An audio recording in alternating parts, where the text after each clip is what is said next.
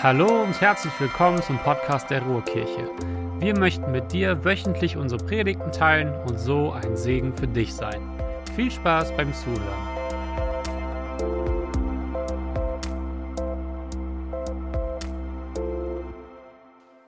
Ja, vor einigen Wochen habe ich, mir, habe ich mir schon Gedanken darüber gemacht, worüber ich heute predigen werde. Und irgendwie setzte es sich bei mir fest, ähm, es wäre gut, wenn ich darüber predige, was für eine Rolle Israel für das Leben äh, für uns als Christen spielt. Spielt es eine Rolle? Was habe ich als Christ mit Israel zu tun? Und damals konnte ich noch nicht ahnen, dass es gestern diesen brutalen Überfall der Hamas auf Israel gegeben hat. Und ich bin schockiert und entsetzt und traurig und sprachlos darüber. Und ich habe gedacht, kannst du jetzt überhaupt so deine Predigt halten, das, was du dir heute vorgenommen hast? Ähm, aber ich glaube, gerade jetzt, gerade jetzt ist es wichtig, dass wir auch unsere Haltung und unsere Position Israel gegenüber klären und das auch im Licht der, der Bibel tun. Und darum soll es auch heute Morgen gehen. Israel und ich, das ist so die Überschrift. Und ja, was habe ich eigentlich und was hast du mit Israel zu tun? Was hat mein Glaube, was hat dein Glaube an Jesus mit Israel zu tun? Israel und ich. Ich selbst habe viel mit Israel zu tun. Mehr als zehnmal durfte ich das Land bereisen, das erste Mal 1986, ganz alleine mit meinem Rucksack und danach ähm, noch viele Male, meistens zusammen mit Ute, meiner Frau. Und ähm, wir sind eigentlich mal so auf eigene Faust nach Israel gefahren. Nur einmal war ich in einer Reisegruppe dort, wo ich ein Wüst, eine Wüstenwanderung gemacht habe. Ähm, aber uns war es auch immer wichtig, nicht so durch das Land zu eilen, sondern dort Zeit zu haben und einfach so die Städten, die Landschaften, die Menschen so aufzunehmen und Zeit eben mit ihnen und an den unterschiedlichen Orten zu haben. Und ähm, ja, ich liebe dieses Land, ich liebe die Menschen dort, ich liebe die Juden, die Araber, die Christen, die dort leben. Und ich liebe es ganz besonders, in Israel zu wandern, durch die Landschaften zu wandern, auf den Wegen zu gehen, wo Jesus vermutlich auch hergegangen ist. Aber darum soll es eigentlich heute gar nicht gehen. Denn nicht jeder von euch hat ja die Möglichkeit oder den Wunsch, nach Israel zu reisen. Wie gesagt, wir wollen heute uns damit beschäftigen und darauf sehen, was hat Israel eigentlich mit meinem ganz persönlichen Glauben zu tun. Und dazu werden wir in die Bibel schauen. Ich habe vier Punkte für euch vorbereitet, die wichtig sind für unseren Glauben, für unsere Gottesbeziehung, für unsere Jesusbeziehung. Und der erste Punkt ist, die Geschichte Gottes mit Israel ist eine leidenschaftliche Liebesgeschichte. Im letzten Buch der Bibel, dem Propheten Malachi, da ist es ganz am Anfang, ich habe euch lieb, spricht der Herr. Und das sagt er zu Israel, ich habe dich, Israel, lieb. Das sind nur wenige Worte, aber das ist wie eine große Überschrift ähm, für die Beziehung, die Gott zu seinem Volk Israel hat. Gott liebt sein Volk. Er sagt zu seinem Volk Israel, ich habe euch lieb.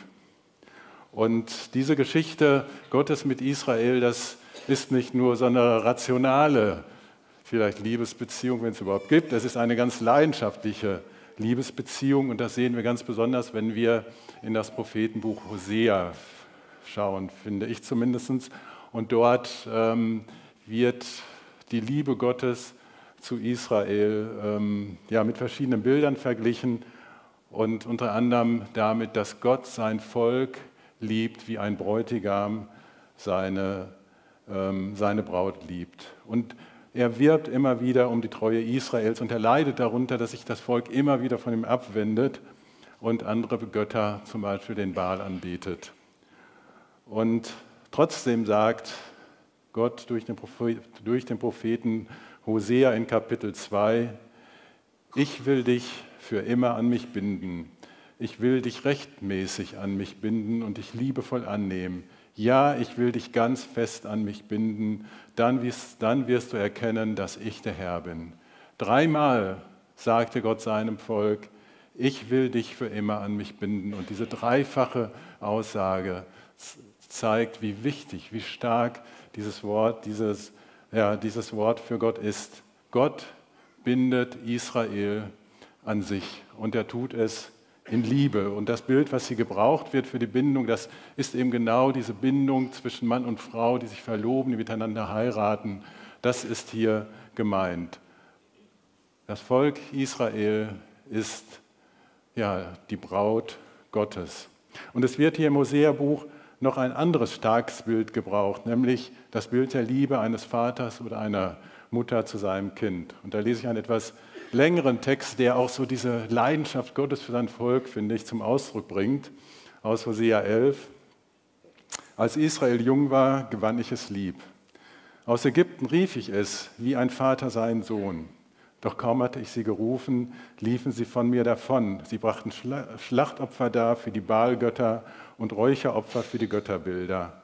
Dabei war ich es, der Ephraim, so ein, ein anderer Name für Israel, also dabei war ich es, der Ephraim das Laufen beibrachte. Ich habe das Volk an die Hand genommen, doch sie wollten von meiner Fürsorge nichts wissen. Ich war zu ihnen wie eine Mutter, die ihren Säugling an die Wangen hebt.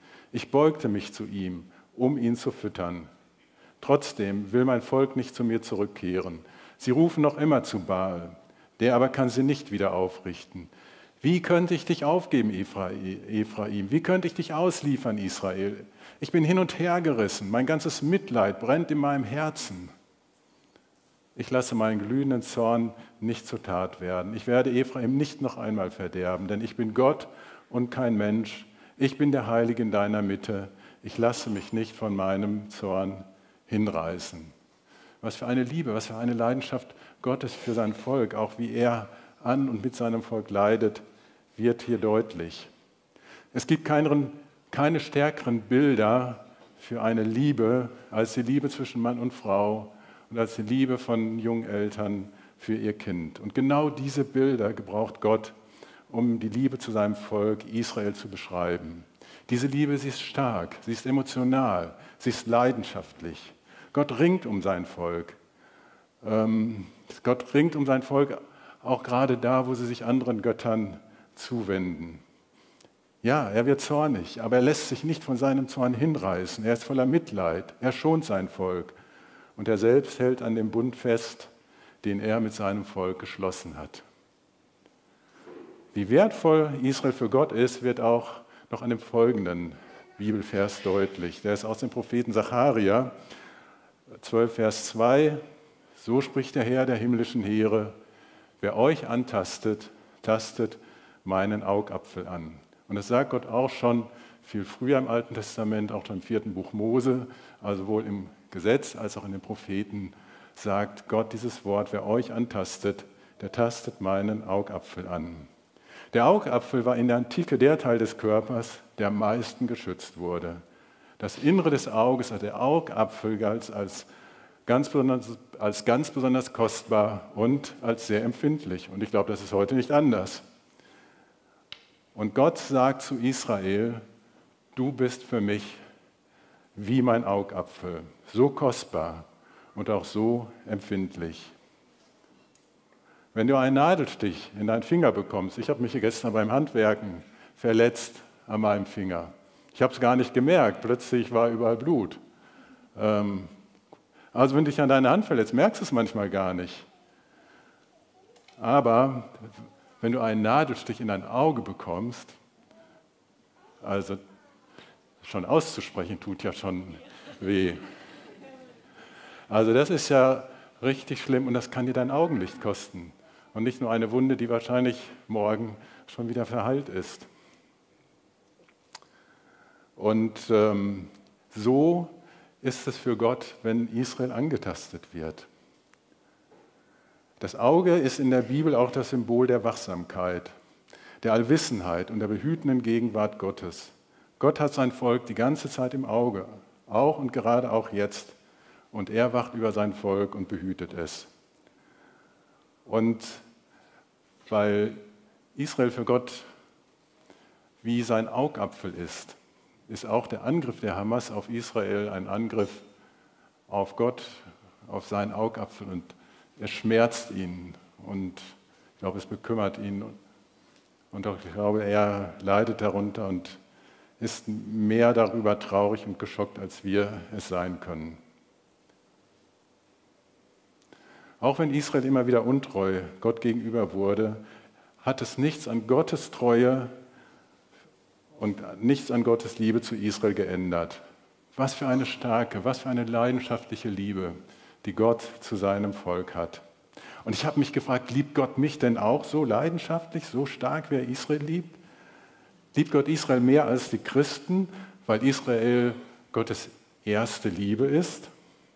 Zieht er Israel vor? Sind wir als Christen sowas wie Kinder zweiter Klasse, so, Kinder, so Pflegekinder, die dann noch angenommen wurden? Ich glaube, dass durch Jesus alle Menschen von Gott mit gleicher Liebe geliebt sind. Er liebt uns so, wie er sein Volk Israel liebt. Er hat uns in diese Liebe, die er für sein Volk Israel hat, mit eingeschlossen. Gottes Liebe ist so groß, so unermesslich, so stark, dass es keinen Unterschied macht und dass seine Liebe zu Israel und den Nationen gleich groß ist. Auf der anderen Seite ist es aber auch, dass Gottes Liebe zu seinem Volk nicht weniger geworden ist, dass Gott sein Volk nicht verworfen hat, nicht plötzlich weniger liebt, weil sie Jesus als Messias nicht erkannt und angenommen haben. Und schauen wir noch einmal in diesen Vers aus Hosea 2. Dort sagt Gott, ja, ich will dich für immer an mich binden. Ich will dich rechtmäßig an mich binden und dich liebevoll annehmen. Ja, ich will mich ganz fest an dich binden. Dann wirst du erkennen, dass ich der Herr bin. Gott bindet sich für immer an sein Volk. Und das hat sich in den letzten 2000 Jahren nicht geändert und wird sich auch für die Zukunft nicht ändern. Gottes Treue und Gottes Liebe zu seinem Volk ist und bleibt gleich stark und fest und auch emotional. Wenn du Gott liebst und wenn du Jesus liebst, und das haben wir ihm gerade wieder zugesungen, wie wir Gott, wie wir Jesus lieben, dann sollte uns doch auch interessieren, was Gott liebt und was für ihn eine besondere und eine wichtige Bedeutung, was Gott am Herzen liegt. Ich liebe meine Frau Ute. Und sie ist eine leidenschaftliche Künstlerin. Sie liebt es, in Museen zu gehen. Sie kann sich stundenlang vor ein Bild setzen und es ansehen und dort verweilen. Und weil ich sie liebe, interessiere ich mich auch dafür. Ich frage sie nach ihrer Kunst. Wir unterhalten uns über Kunst. Ich gebe ihr Rückmeldung und Feedback und ich bekomme ein, selbst ein immer größeres Verständnis für gute Kunst. Und äh, mittlerweile ist es so, dass ich hier manchmal vorschlage, sollen wir nicht mal wieder in eine Ausstellung gehen? Und das ist für mich so ein Gleichnis für meine Liebe zu Gott und für die Liebe zu Israel. Weil Gott Israel so leidenschaftlich liebt, interessiere ich mich doch auch dafür. Ich will mehr darüber wissen, was Gott so wichtig ist was Gott so am Herzen liegt. Ich will mich mit Gott darüber austauschen. Ich will mehr über Gottes Geschichte mit seinem Volk verstehen. Wenn du nah am Herzen Gottes sein willst, dann solltest du auch eine Liebe zu seinem Volk Israel entwickeln. Das heißt nicht, dass du alles gut finden sollst, was dort politisch passiert zum Beispiel. Es heißt nicht undifferenziert zu sein, aber es heißt immer mit einem liebenden, mit einem wertvollen Blick ähm, auf Israel zu sehen.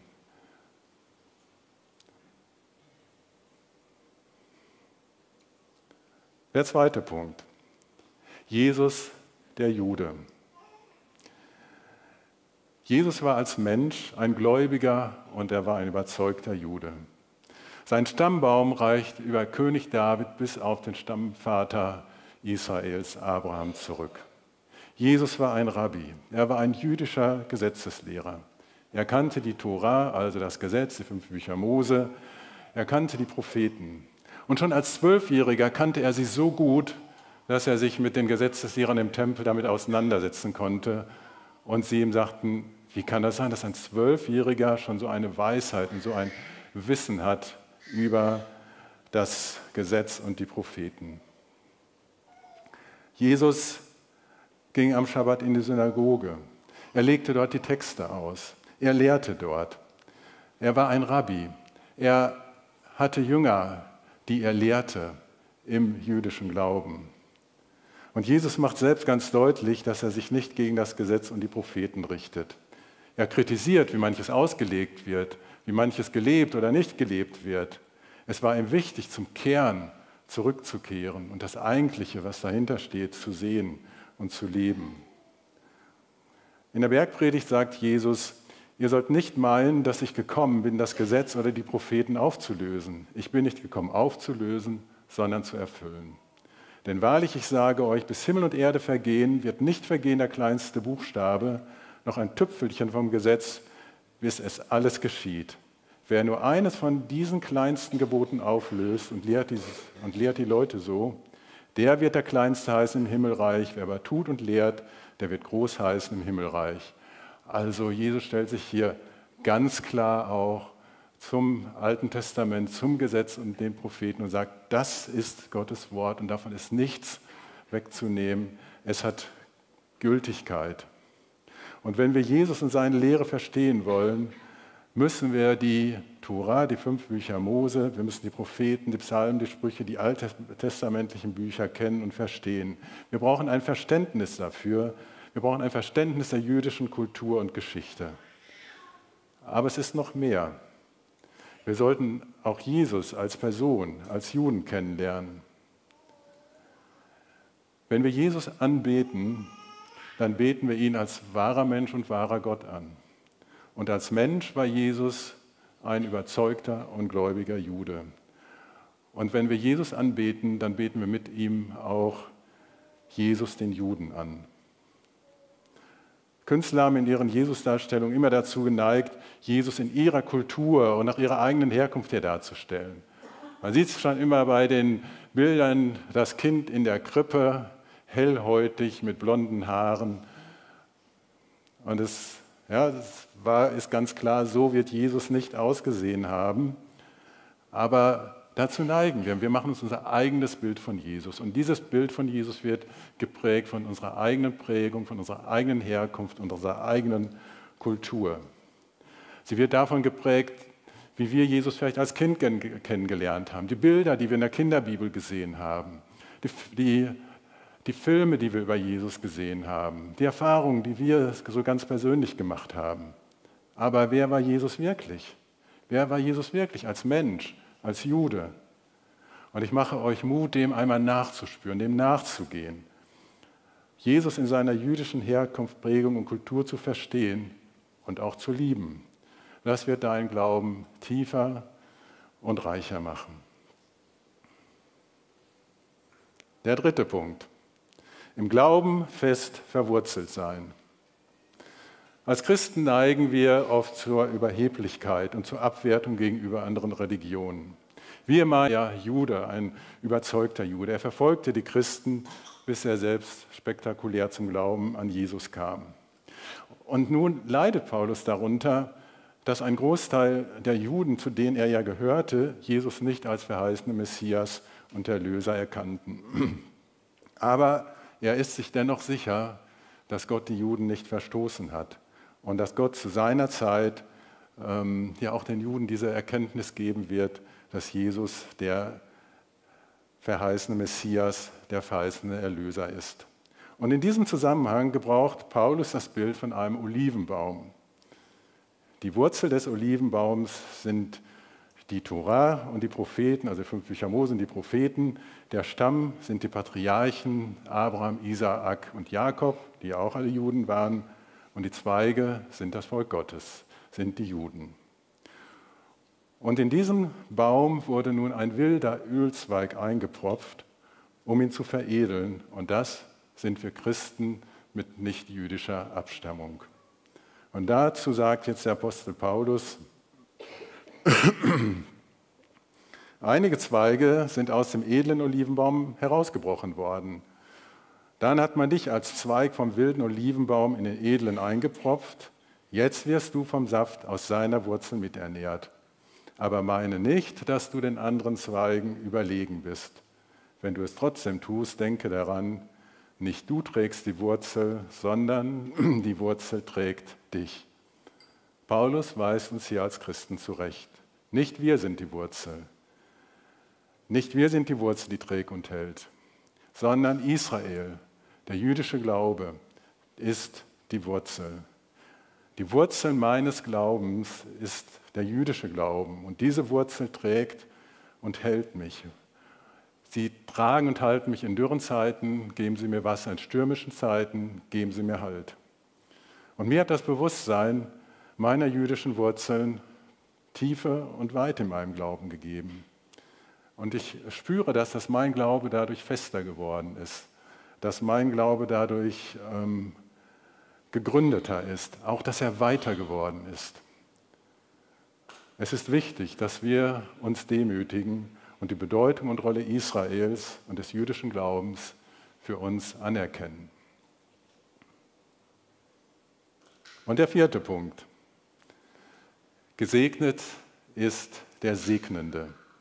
Gott schließt einen Bund mit Abraham, dem Stammvater Israels, und er spricht zu ihm, 1. Mose 12, und ich will dich zu einem großen Volk machen und will dich segnen und dir einen großen Namen machen, und du sollst ein Segen sein. Ich will dich segnen. Ich will segnen, die dich segnen, und verfluchen, die dich verfluchen, und in dir sollen gesegnet sein alle Geschlechter auf Erden. Gott verspricht Israel seinen Segen. Und das gilt bis heute. Und Gott verheißt Segen und Fluch in Abhängigkeit dazu, wie wir uns zu Israel stellen. Wer Israel segnet, wird gesegnet. Und ich habe gelesen, dass die hebräische Bedeutung so zu verstehen ist, dass es wie ein Reflex ist. Gesegnet ist der Segnende. Gesegnet ist der Segnende. In diesem Zusammenhang wurde ich auch an Psalm 122 erinnert. Dort geht es darum, wie die Pilger nach Jerusalem ziehen und voller Vorfreude sind, in den Tempel zu gehen. Und dort heißt es, wünschet Jerusalem Frieden, es möge wohlgehen denen, die dich lieben. Wünscht Jerusalem Frieden, wünscht Israel Frieden. Was können wir besser gerade jetzt mehr tun, als dafür zu beten, als Israel damit zu segnen mit Frieden? Und es liegt auch dort eine Verheißung, ein Versprechen. Es soll denen gut gehen, die Jerusalem lieben und die für den Frieden Jerusalems beten. Es soll denen gut gehen, die sollen, kann man auch übersetzen, ähm, die sollen sicher leben, die Jerusalem lieben und für den Frieden Jerusalems und sicherlich auch für den Frieden Israels beten. Gesegnet ist der Segnende. Wie können wir Israel segnen? Ein paar Ideen dazu. Wir können für das Land beten, gerade jetzt für die schwierige Situation, für den Krieg, in dem sich Israel jetzt befindet. Wir können und sollen für Frieden beten. Wir können für die Menschen beten, für die Juden, für die Palästinenser, können sie segnen, wir können ihnen Gutes wünschen. Und dazu, um konkret zu beten, ist es wichtig, dass wir informiert sind, dass wir wissen, was los ist, dass wir ähm, auch unterschiedliche Medien lesen und uns über Israel informieren und nicht nur einseitig informiert sind. Dass wir Freundschaft schließen mit Israel. Dass wir Freundschaft schließen, vielleicht mit Juden, die wir kennen, dass wir Freunde Israels sind und dass wir uns zu Israel bekennen. Gerade jetzt, dass wir uns an die Seite Israels als Gottes Volk stellen, dass wir uns gegen Antisemitismus ähm, einsetzen oder dass wir Israel besuchen oder noch besser, dass wir eine Zeit dort sind und irgendwo arbeiten als Freiwillige vielleicht dort ein FSJ machen. Indem wir Israel segnen, fällt automatisch Segen auf uns zurück. Gesegnet ist der Segnende. Israel und ich. Was habe ich als Christ mit Israel zu tun? Vier Punkte habe ich mit euch geteilt. Erstens, die Geschichte Gottes mit Israel ist eine leidenschaftliche Liebesgeschichte. Was heißt das für mich?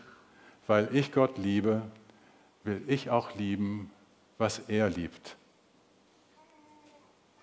Das Zweite, Jesus der Jude.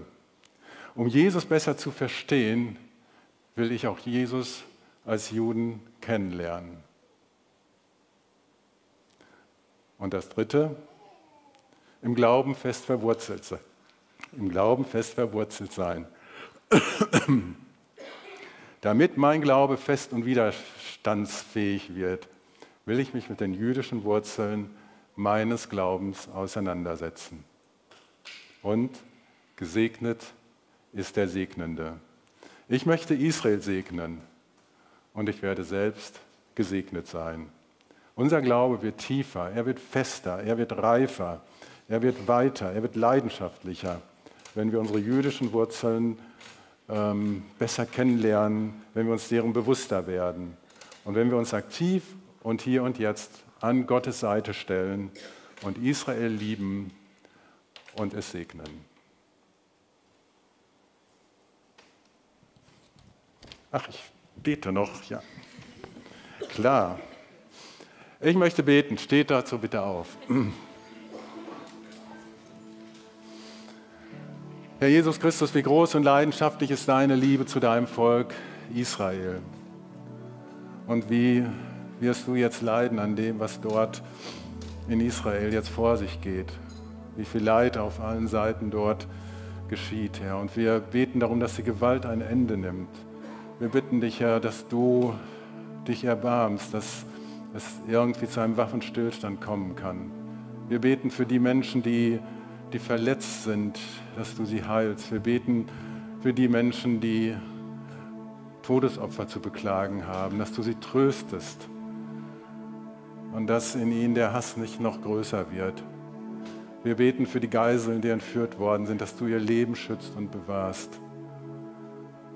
Herr, erbarme dich. Herr, erbarme dich über dein Volk.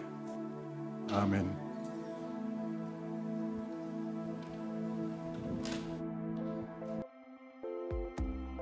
Wir hoffen, dass du eine gute Zeit hattest. Wenn du uns näher kennenlernen möchtest oder mehr erfahren möchtest, besuche gerne www.ruhrkirche.com. Sei gesegnet.